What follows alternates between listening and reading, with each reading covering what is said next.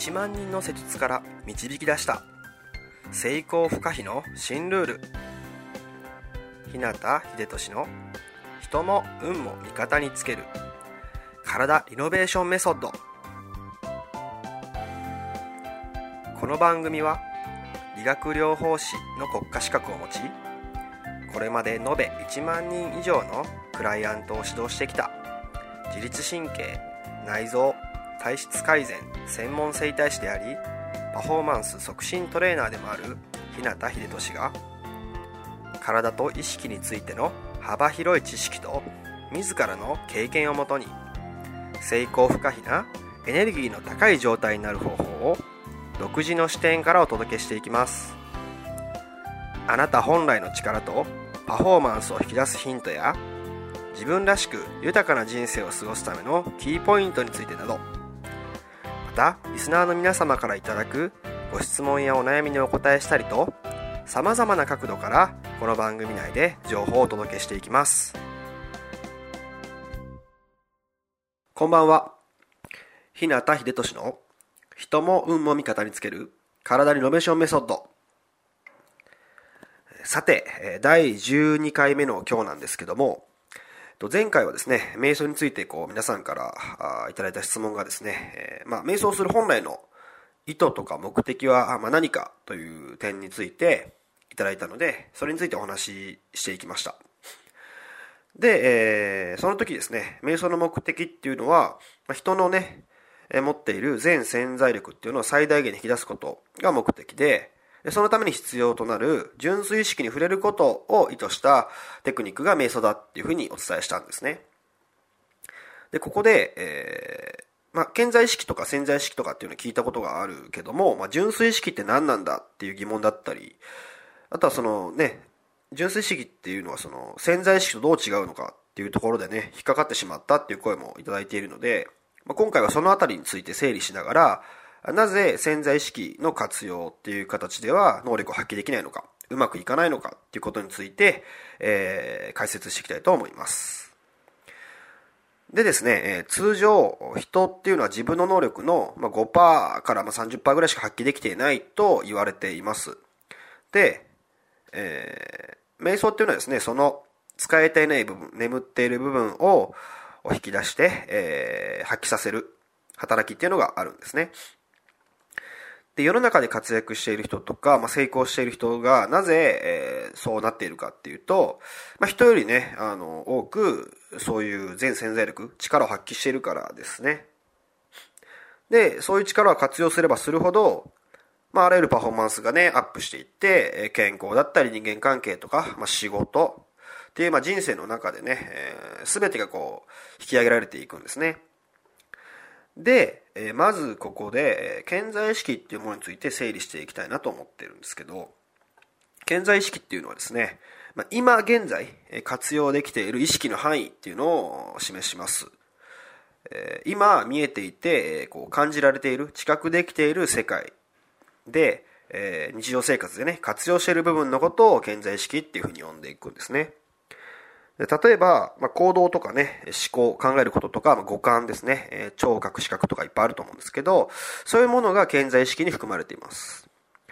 中には、そういったね、健在意識の範囲がね、広くなっていて、なんか、普通だと聞き取れないような音がね、こう聞こえたりとか、感じ取れないような変化っていうのをね、こうキャッチしたりとかっていうふうに、五感で知覚できる範囲っていうもの自体が広くなっている人もいるんですね。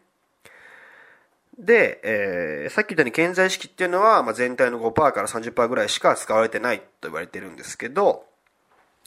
その世の中でね、活躍して、えー、成功している人は、この意識できる、知覚できる世界っていうのが広くて、それがね、自分の意図した形で活用できる力が大きいってことなんですね。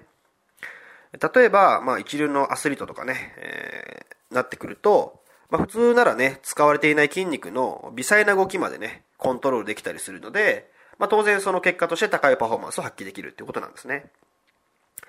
で、えー、健在意識の範囲がその50%とかね、70%とかっていうふうにだんだん大きくなっていけば、まあ、自然と人間関係が豊かになったりとか、仕事でも成果が出てくるということですね。えー、なぜかというと、さっき言ったようにね、自分で意識できる、知覚できる、範囲が広いっていうことはですね、人よりも多くの能力を活用できるからなんですね。当然、そういうのがね、えー、広くなっている人は、健在意識の範囲が狭い人と比べるとできることは増えるでしょうし、得られる成果も全く変わってくると。だからそういった人が世間で活躍したり、まあ一流とかね、成功者って言われる人になっているわけですね。じゃあですね、その顕在化されていない残りの力、数十パーセントの意識はどこにあるか。それが、あまあ存在しているのが潜在意識なんですね。潜在意識っていうのは自分の中に内在している潜在的な力、まだ活用されていない領域のことっていうのを示します。例えばもし潜在意識、潜在意識っていうのを考えたときに、さっき言った潜在意識が20%っていうことであれば、健在意識は残り80%って感じになりますね。100%の中で。で、この潜在している力をいかに、えー、顕在化させるかが重要なんですね。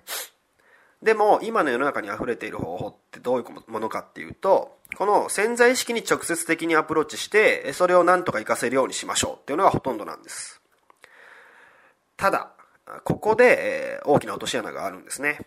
それは何かっていうと、実は潜在意識の中には、その、あなたにね、秘められた力の顕在化、能力の発揮っていうものを妨げる要素がね、いっぱい入ってるんです。潜在意識っていうのはですね、まあ、思考とかね、え心のさらに奥にある部分で、えここにはね、今まで生きてきたその人生の記憶とか味わってきた感情などね、膨大な量の記憶、情報が記録されてるんですね。で、その本人が覚えているとかいないとかに関わらず、今までの人生で味わってきた全てのこう記憶感情っていうのが、こう、重ねられて、ね、積み重なっているわけですね。例えば、まあ、誰でもあると思うんですけど、まあ今までの人生でうまくいかなかった経験とか、まあ、どっかで恥をかいた経験ってあると思うんですね。なんか、どっかで誰かにいじめられたとか、なんか人前で笑われたとか、まあ、大勢の人の前で失敗したとか、なんか親からすごい怒られたとか、なんか、あるものを食べて、すごい体調崩したとかね、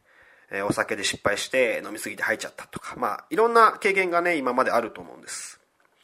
で潜在意識の中には、こうした記憶もそうなんですけども、それだけじゃなくて、その時にね、感じた負の感情っていうのも全て一緒に記録されてるんですね。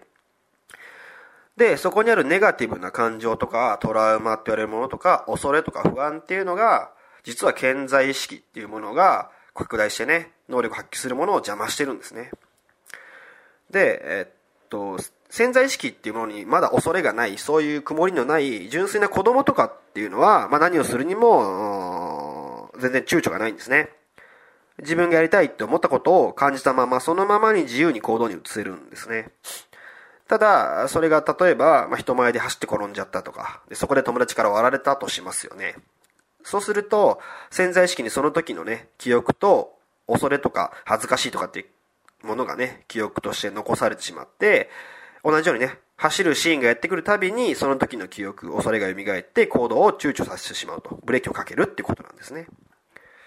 で、厄介なのは、こういったその感情の記憶っていうのは、必ずしもその本人が自覚しているとは限らないんですね。要は自分でも気づかないうちに、そういった恐れや不安にとらわれてしまって、なんかわからないけど行動できないとか、なんとなく嫌だとか、そういうふうな状況を作り出してしまうんですね。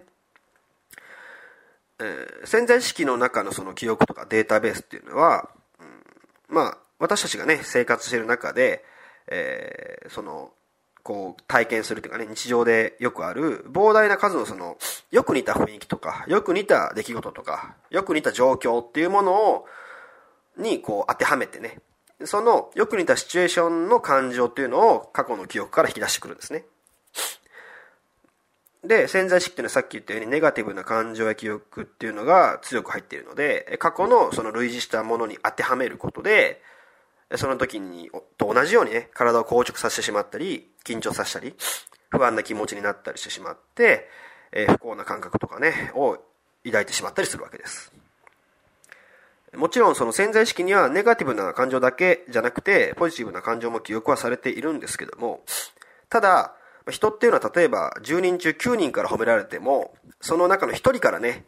なんかこうガッと責められて怒られてしまうと、そっちの方のね、1人から受けたもののネガティブな感情の方をね記憶してしまうっていう性質があるんですね。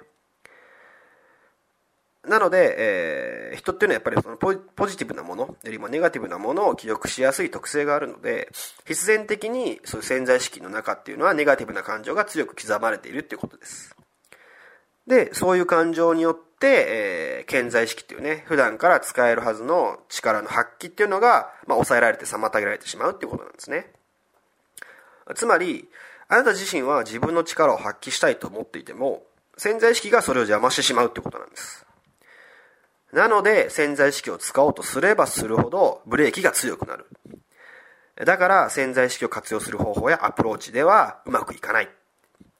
でも多くの人はこのことを知らないので間違ったやり方をやってうまくいってないにもかかわらずそのうまくいかない自分を責めちゃったりとかね。それでも何とかしたいと思ってそこでもがきながら、まあ、どこかにね自分に合う方法とかなんか救いの手を差し伸べてくれる人がいると信じて、まあ、探し回っちゃうわけですね。そうやってるうちにいつの間にか、まあ、変なスピリチュアル業界だったりとかよくわかんないなんちゃってヒーラーみたいな方にね、とってのいいお客さんになっちゃって、いつまで経っても変わらないまま、まあ、何度も無駄なリピートをね、繰り返してしまうっていうようなこともよく聞くわけです。実際そういう方僕のね、今見させてもらってるクライアントさんでもたくさんいますんでね、話を聞けば聞くほどそういう状況なんだなっていうのが見えてきます。これが、まあ、潜在意識ビジネスっていうんですかね、そういうものが今いっぱいあるんですけど、その裏にあるからくりなんですね。じゃあ、どうしたら、その、潜在意識の中に眠っている力をね、潜在意識っていう部分へとシフトさせて、まあ、日常生活でね、活用できて、高いパフォーマンスを発揮できるようになるのかっていうところで、満を持して、純粋意識の出番がやってくるわけなんですね。ただ、ちょっとね、少し長くなってしまったので、今回はね、一旦ここまでにしたいと思います。で次回は、この純粋意識について詳しくお伝えしていきます。世の中でね、うまくいっている人はみんなこの純粋意識の力をうまく活かしているんですね。それによって、肉体的にも精神的にも最大限のパフォーマンスを発揮しながら、そして人も運もね、まあ、自然と味方につけながらね、こう、変に無理なくね、成功への階段を駆け上がって、まあ、その人の望む結果とかね、大きな成果を残しているんですね。なのでこの仕組みについて知るだけでも、まあ、そのあなたの中にね、ある今までのイメージとか考え方っていうものが、ガラッとね、変わってくるはずなので、ぜひね、次回の内容を楽しみにしていてほしいなと思います。それでは今日はこの辺で。自分の人生を豊かで価値のあるものにしたいなら、体を置き去りにはできません。良くも悪くもあなたの体と意識次第。また明日もエネルギーの高い一日を過ごしましょう。